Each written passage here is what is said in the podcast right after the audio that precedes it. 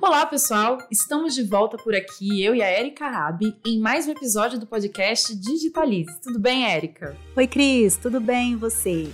Hoje a gente vai falar de uma novidade incrível do Grupo FSB. De olho no futuro e em busca de soluções inovadoras, a gente lançou a empresa F5 Growth Business, que é para ampliar a atuação como alavanca de negócios na nova economia. A meta é realizar a criação e a gestão de novos modelos de negócios digitais. Isso mesmo, Érica. Além da F5, o grupo FSB se divide entre as agências FSB Comunicação e Loures Consultoria, o Instituto FSB Pesquisa e Bússola, projeto de conteúdo que orienta a tomada de decisão de líderes, como é o caso do podcast Digitalize, que faz parte desse projeto. E para conversar com a gente sobre o tema, a gente trouxe aqui um dos sócios da F5 Business Growth, que é o Renato Mendes. Oi, Renato, tudo bom? Seja bem-vindo. Oi, pessoal, tudo bom? Queria agradecer pelo convite. Primeiro dizer que é um prazer para mim estar aqui com vocês. Obrigada a você, Renato. Você está ouvindo Digitalize.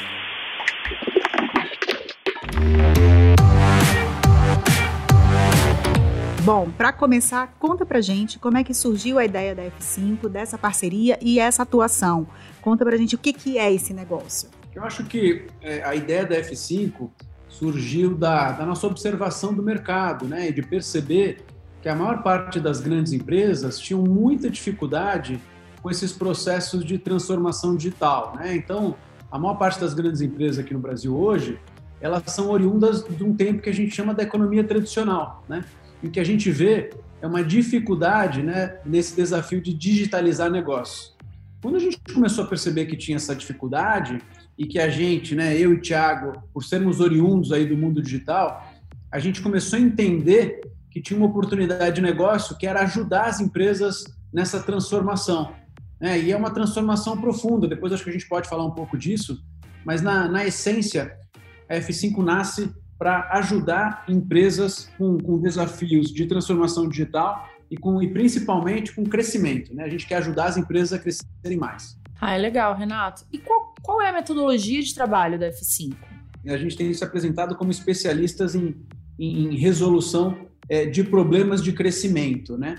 O que, que a gente faz? Vou do macro para o micro, se vocês me permitirem. Né?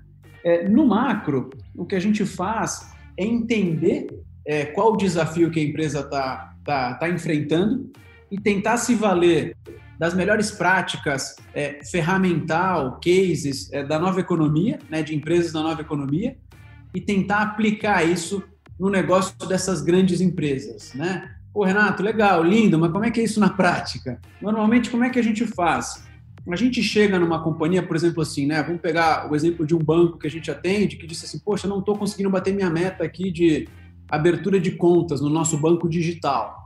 Então, o que é o modelo clássico de atuação da F5? A gente sempre chega e faz um assessment de negócios. Né? O que é um assessment de negócio? É um raio-x que a gente faz quanti e quali. Né? O que é o quanti e quali? O quanti é uma análise muito profunda de dados. E a partir desses dados, a gente tenta trazer alguns insights de negócio, algumas, desenhar algumas hipóteses. Né? O quali é conversas em profundidade com, com a liderança para tentar repensar a estratégia de negócio. Então, de novo, chego lá, o cara tem um problema concreto, normalmente ligado a crescimento, a expansão. A gente, depois de fazer esse assessment, a gente é capaz de trazer, além de um raio-x do negócio, é uma série de hipóteses de crescimento que vão ser testadas. Então, vamos imaginar o seguinte: aqui eu digo, olha, depois que a gente fez esse assessment, a gente concluiu que, que o nosso público-alvo não é esse que a gente está atacando, ele deveria ser esse, esse público-alvo Y, né, e não o X. Ou então, não, o público está correto, mas a gente acha que a mensagem está sendo endereçada de uma maneira inadequada. Ah, não, a gente tem uma oportunidade aqui é, com mídia paga. Ah, olha, tem uma hipótese aqui que a gente fizer um melhor trabalho de SEO. Gente, não estou falando aqui de uma maneira hipotética, mas para uhum para vocês, assim, a, nossa metodologia, quando eu falo de resolver problemas, é, é literalmente isso. Quando a gente começa num projeto, a gente está, assim, no escuro. A gente não sabe o que a gente vai encontrar. Então, a gente entra, faz esse raio-x, levanta uma série de hipóteses, prioriza, porque não dá para implementar né, 10, 20 mudanças ao mesmo tempo. Então, junto com uhum. o cliente, prioriza. E a gente começa, e acho que isso é legal contar, uma metodologia é, é, quase que uma dinâmica de tentativa e erro. né? Então a gente experimenta, aquilo que não dá certo, a gente aprende porque não deu certo e tenta corrigir, refazer o teste. E aquilo que dá certo, a gente vai trabalhar o mais rápido possível para escalar, né? Então acho que assim respondendo, como é que é a nossa metodologia? A nossa metodologia ela é sempre assim, começa com um raio-x muito baseado em dados, né, para não trazer hipóteses subjetivas, para ser um, um raciocínio data-driven, e depois a gente trabalha com a lógica de experimentos. A gente trabalha em ciclo, ciclos curtos é, de experimentos, porque a gente sabe, pessoal, que a construção do crescimento de uma companhia, ela não é, ela, ela não tem uma alavanca, ela não tem uma bala de prata, ela é um conjunto de uma série de coisas, né? Então, é um pouco essa nossa forma de, de encarar resolução de problemas e que tem muito a ver com a dinâmica das startups, com a dinâmica da nova economia, em que você está menos preocupado. Empresa tradicional, ela normalmente está muito preocupada em não errar. Ela quer ter previsibilidade e controles absolutos. O que a gente aprendeu é que isso não funciona. Então, como a nossa metodologia é de tentativa e erro, a gente começa a entender que o erro nada mais é que parte do processo de descoberta do novo. Né? E acho que esse é um ponto fundamental na mudança de mindset para destravar crescimento no, na nova economia. Como você falou dessa parte de dados, né? Então, provavelmente vocês usam muitas ferramentas, né, para colher esses dados.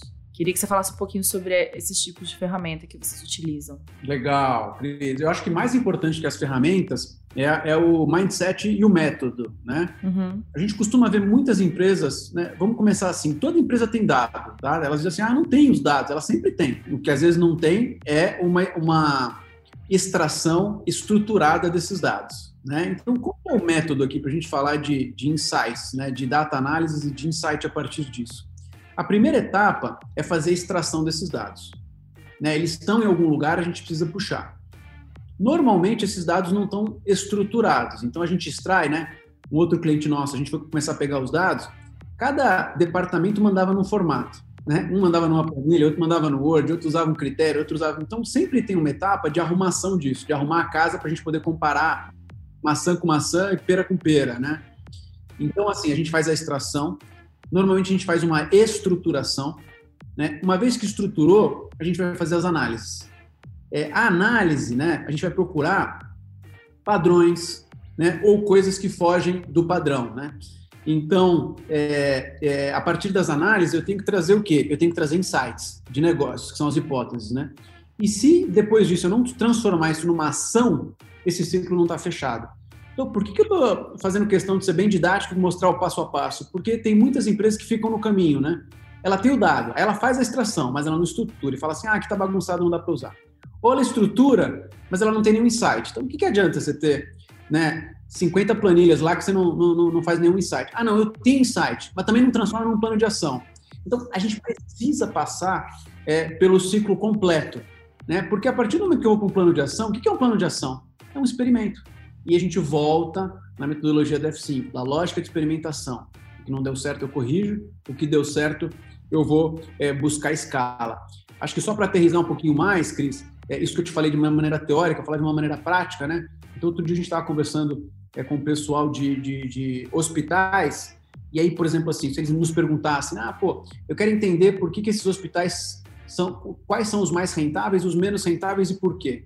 Ele tem essa informação dentro de casa, mas a gente pode ajudar. Então eu pego, de repente, assim, o top 10 é, hospitais mais rentáveis e vou fazer uma análise. Aí eu começo a concluir coisas do tipo assim, olha, você sabia que os seus hospitais mais rentáveis, eles estão vendendo, os campeões de venda são os produtos A, B e C? Aqueles que são os menos rentáveis, por que a gente não tenta vender o produto A, B e C naqueles hospitais? Ah, oh, pô, não percebi isso. Ah, você sabia que o hospital aqui do Nordeste é mais rentável?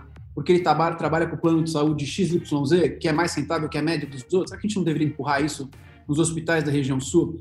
Então, a análise de dados, a missão dela é isso, é trazer insights e levantar hipóteses. Né? A gente nunca sabe se vai dar certo, mas eu trago uma hipótese que não está pautada pelo achismo, está né? pautada por essa lógica de, de análise de dados. Renato, uma coisa que eu fiquei pensando quando você vai falando é que, assim, é, obviamente esse trabalho todo tem um tempo mínimo, né, para acontecer, uma coisa aí de médio, talvez longo prazo. É isso mesmo? Conta pra gente qual que é a expectativa é, de, de, duração de uma consultoria como essa, para quem está ouvindo a gente se situar. Legal. Acho que óbvio, né? É, a pior resposta que eu podia dar é depende, né? Mas depende. tentando, tentando trazer um padrão, Normalmente, um projeto nosso, ele começa com um ciclo de 30 dias de imersão, né, em que a gente vai entrevistar os executivos e começar essa parte de análise de dados. Né? Depois, ele tem um segundo mês que a gente, a partir da extração e análise de dados e a imersão, a gente vai começar a desenhar hipóteses. Né? Então, isso normalmente a gente faz em 60 dias, dá para abreviar um pouco mais, em outros casos mais complexos ele se alonga, mas vamos tirar aí 45, 60 dias. E depois, a gente entra é, trabalhando no, no, nos experimentos, né? e a gente divide isso em sprints de 15 dias. Então, um projeto clássico nosso é um projeto de seis meses, né? que tem esses dois meses quase de imersão e planejamento, e depois, em quatro meses, a gente tenta rodar pelo menos oito sprints, que é o, é o período mínimo que a gente precisa para ter algum aprendizado. Né? Não dá para abreviar muito. Agora, lógico, tem clientes que a gente é, começa com um problema e depois que endereça e o cliente fica satisfeito, ele convida para a gente resolver outro problema. Então, é normal que a gente permaneça muito tempo nos clientes, assim, porque ele começa a entender que a gente é um, um parceiro em quem ele pode confiar para res, resolver problemas de negócio, sempre trazendo premissas de crescimento baseado em dados. Acho, acho que essa é a tese do negócio. Você tem mais cases de sucesso de clientes que conseguiram aplicar esses novos modelos de negócios na área digital? Aqui no, na F5 a gente ainda não tem, porque a empresa é, é muito nova, né? Mas a gente tem de, de, de, vamos dizer assim, de vidas passadas, né? Então, assim, não quero ficar explorando muitos cases de outros momentos, mas eu acho que assim, por exemplo, a F15 já, já, a F5 já nasceu com três clientes, né? Então nasceu com é um projeto com o Banco Votorantim, é, que é um projeto que a gente tem uma squad de growth, então muito focada é, em aquisição com o banco e a gente está desenhando toda a estratégia de aquisição, retenção e monetização para o banco digital. Então esse é um projeto que é típico assim do nosso. A gente tem um projeto muito legal com John Deere e Veneza, que é um projeto mais com cara de CRM, que é aprofundar o conhecimento é, em relação ao consumo, né? Então fazer uma, uma análise de dados de consumo e a partir daí sugerir réguas de relacionamento para vender mais, né? Então encontrar padrões e tentar replicar esses padrões. Então um projeto de CRM com, com John Deere e Veneza. E a gente tem um projeto com o grupo, grupo Fleury, eles têm uma, uma startup chamada Saúde ID e a gente está ajudando eles é, no, na, na, na, aceleração dessa, dessa startup. É, ela nasceu, ela estava indo super bem, mas ela precisa de alguns ajustes para encontrar o seu, o seu máximo potencial de crescimento. Então lá, por exemplo, a gente está na, na, na, fase do assessment agora, e aí em duas ou três semanas a gente vai entregar o raio-x e o planejamento com, com as hipóteses de aceleração de crescimento. Acho que são esses são os, os projetos que a gente está trabalhando agora e que se der tudo certo, em breve vão ser os primeiros cases da F5. Muito legal, Renato. Gente, vamos fazer uma pausa agora para chamar o nosso colunista Denis Anini da Inusitado Digital para trazer as novidades dessa semana. Denis, é com você. Digitalize. Olá. A tecnologia tem sido uma grande aliada na busca por fontes de energia limpa e renovável Empresas têm investido cada vez mais em sustentabilidade, visto que a agenda ESG é um imperativo no mercado e também na sociedade. Esta corrida por meios não poluentes tem alimentado projetos bem audaciosos, como o da WCS, companhia norueguesa que criou uma espécie de apanhador de ventos, batizado de Windcatcher. Segundo a empresa, o novo sistema, com turbinas interligadas em uma estrutura metálica gigante com 324 metros de altura, pode gerar energia elétrica suficiente para abastecer 80 mil residências. O Windcatcher possui uma grande estrutura com mais de 100 pequenas turbinas montadas uma ao lado da outra. Toda a estrutura fica sobre uma grande plataforma flutuante ancorada ao fundo do mar. Por causa de suas pás menores, o sistema da WCS funciona com qualquer tipo de vento, principalmente com rajadas de velocidades mais altas. Isso garante um dispositivo mais barato e eficiente do que as fazendas eólicas convencionais. Outra vantagem de utilizar turbinas menores é que todo o sistema do apanhador de vento se torna mais fácil de fabricar, instalar e manter.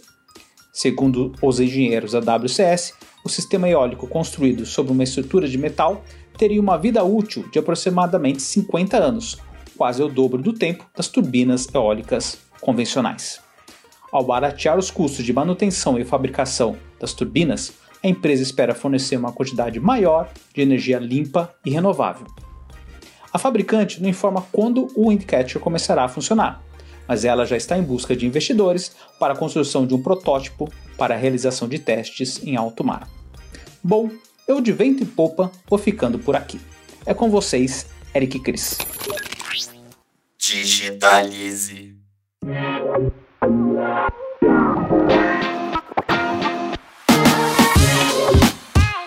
Eu queria falar um pouquinho agora, Renato, de dores e amores. O que, que você acha que são os principais desafios e dificuldades e, ao mesmo tempo, é, coisas muito positivas que podem fazer parte desse cenário hoje? Acho que vou começar pelas dores, então, né? Assim, eu não tenho a menor dúvida que a principal dor é desse processo é, é, é, é são pessoas, tá? É, é, mudança de mindset, é mudança de cultura, né? As pessoas costumam acreditar que transformação digital tem a ver com tecnologia, né? Mas não tem. Assim. Acho que a tecnologia ela é enabler dessa história, né? Ela é meio. O que a gente realmente precisa e o nosso processo faz muito isso é transformação cultural. O que eu estou chamando de transformação cultural é mudar a forma de pensar da liderança e das pessoas para então mudar a forma de agir. Eu preciso mudar algumas crenças, né? Então, como o exemplo que eu dei anteriormente, é, a, a, grande empresa, o corporate, né, da, da economia tradicional, ele está todo forjado é, numa lógica de previsibilidade absoluta, assim, não pode errar, porque normalmente o erro é punido. Então os executivos normalmente eles têm medo de experimentar coisas novas, porque eles pensam o seguinte: pô, se eu errar, eu posso ser demitido. Se eu acertar, não sei o quanto que eu ganho com essa história. Então é uma dinâmica meio perversa. Quando a gente traz a lógica da, da nova economia, né, do trabalho com sprints curtos, a gente monta squads, é, é, implementa a lógica de gestão ágil, é, a gente começa a mudar a forma de pensar. Quando eu te falo assim, olha, é, tudo bem se errar desde que a gente aprenda alguma coisa, tudo bem se errar desde que esse erro seja combinado, é tudo bem se errar desde que a gente entenda que ele, é, ele faz parte do processo de construção do novo, é, a gente está falando de uma mudança de uma crença muito forte dentro das pessoas, né? E aí quando você consegue mudar isso, as pessoas começam a se sentir mais livres, elas começam a performar melhor. Eu sempre gosto de contar uma história.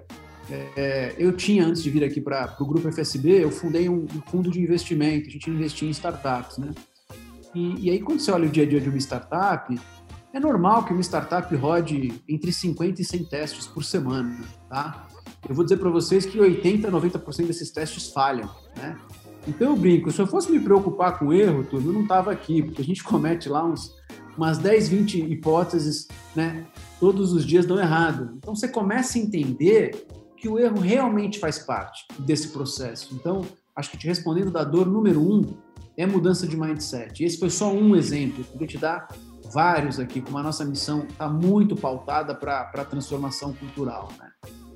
Quando a gente fala dos amores, aí eu acho que eu posso falar um pouco da relação é, da F5 com as outras empresas do grupo. Né? E aí eu acho que esse é o, é o amor à, à primeira vista, porque foi uma das coisas que atraiu muito o Thiago e eu a, a nos juntarmos ao grupo, né? Porque a gente percebe uma proposta de valor com total complementariedade.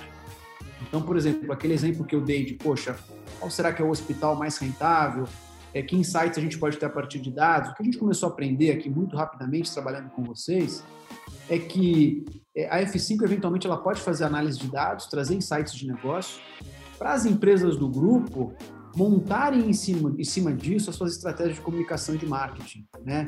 as suas campanhas. Então, eu digo, olha, precisamos ofertar esse produto mais para as empresas da região centro-oeste. E aí, aqui a FSB a Loures podem fazer as campanhas, podem fazer o PR, podem fazer a comunicação de social de forma a endereçar de maneira prática que a gente trouxe conceitualmente como insight. Né? Então, a gente vai alimentar as empresas do grupo de insights de negócio para que eles possam performar e depois essa bola volta para a gente, que a gente faz a parte de governança, né? Porque eu crio aqui todos os KPIs, monto dashboards e vou acompanhando o resultado daquelas ações. Então pense o seguinte, eu gero dados, as agências né, do Insights de Negócio, as agências do grupo vão colocar isso na rua, no formato de conteúdo, de campanha, de PR, e a gente vai medir se isso funcionou ou não.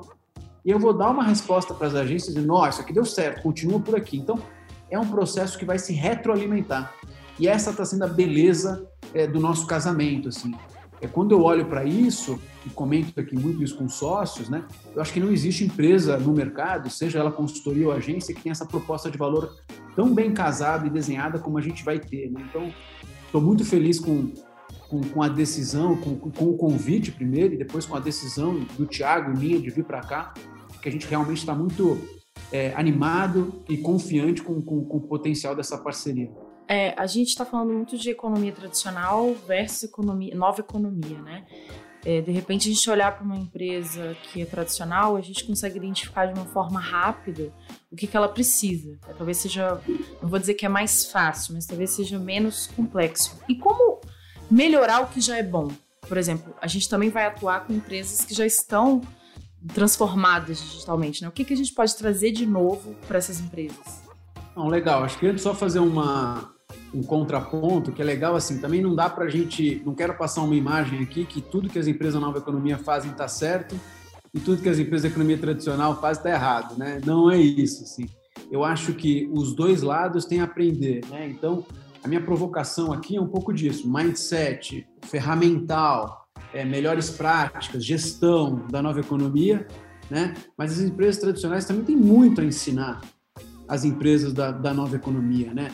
Com é, planejamento, é, governança, estruturação de processos. Então, só para deixar uma coisa clara e não ser, não ser injusto com ninguém, o caminho bom é sempre do meio, né? Não tem, não tem extremos aqui.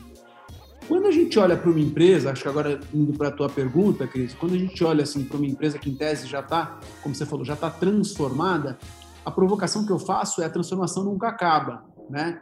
Eu me lembro muito, a primeira vez que eu fui no escritório do Google, e eles tinham uma chamadinha ali escrito assim, né? Always beta, né? né? Sempre beta, quer dizer, sempre na fase de teste, né? E eu achei aquilo muito legal, faz, sei lá, uns 15 anos isso. E eu lembro de pensar assim, pô, se o Google é always beta, né? O que, que nós somos, assim, né? Então, acho que a provocação é: não existe empresa transformada. Esse aqui é um loop infinito de busca pela melhoria. E, e a gente tem que estar sempre beta mesmo, porque não existe, acho que, risco maior de achar que a gente está numa posição confortável. É o começo do fim, assim, né? Então, é, é, é um pouco esse o nosso mindset de de estar tá sempre inconformado, sabe? A gente está sempre inconformado, a gente sempre acha que dá para melhorar, e eu acho que é isso que vai, é isso que trouxe a FSB até aqui. Pega o exemplo né, do grupo. O grupo é líder absoluto na, na sua categoria e podia simplesmente ficar ali deitado em berço esplêndido, mas está fazendo exatamente o contrário, né? Está trazendo gente nova, está tentando agregar novas capabilities é, para continuar crescendo. Então acho que é um pouco isso. Não existe transformada, existe em transformação. Renato, para a gente fechar aqui, eu queria só mais uma pergunta para você. Quais são os principais desafios para uma empresa hoje permanecer no ambiente digital, considerando que tudo muda o tempo todo? Além dessa capacidade de se reinventar, mas assim, você tem que ter um rumo para se reinventar, né?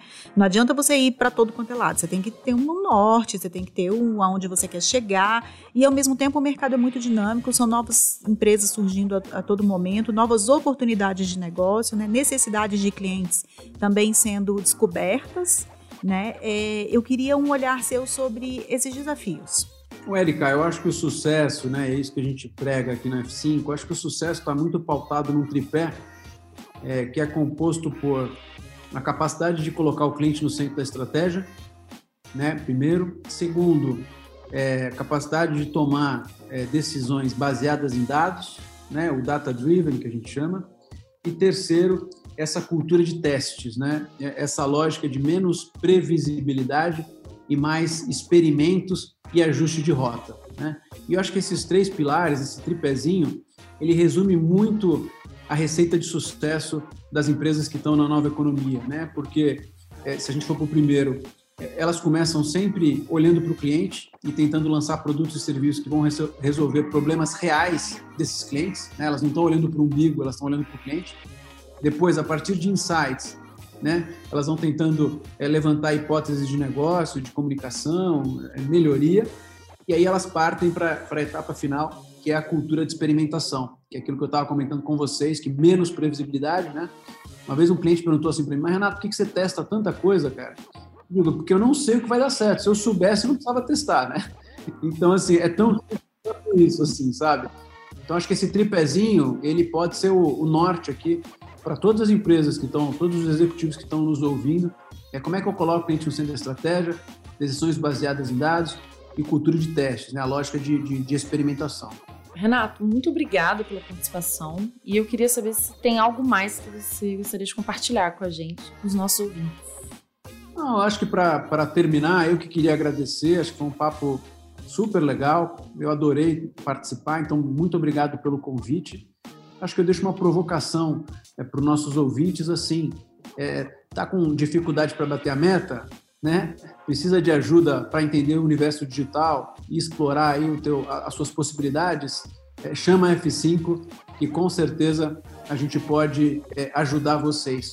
É, quem quiser pode entrar lá no nosso site, tem um, um campo ali de, de, de, de Fale Conosco e vocês podem ter certeza que eu leio todas as mensagens. A gente fez um lançamento da empresa agora, sem brincadeira, eu devo ter recebido umas 50, 70 mensagens no LinkedIn. Agora consegui é, ler e responder todas. Então, podem nos procurar pelo site, podem me procurar no LinkedIn, que a gente está faminto aí para ajudar empresas a destravar o seu máximo potencial de crescimento. Obrigada pela participação. E para quem está nos ouvindo, convidamos para acompanhar o nosso podcast e assinar o nosso canal para receber as notificações quando os próximos episódios forem ao ar. E quem quiser saber mais sobre temas digitais, pode conferir os outros bate-papos daqui na nossa playlist, que tem muita informação relevante sobre o universo digital. Até o próximo episódio. Obrigada, Cris. Tchau, tchau. Obrigada, Érica. Até mais. Obrigada, viu, Renato? Adoramos. Valeu.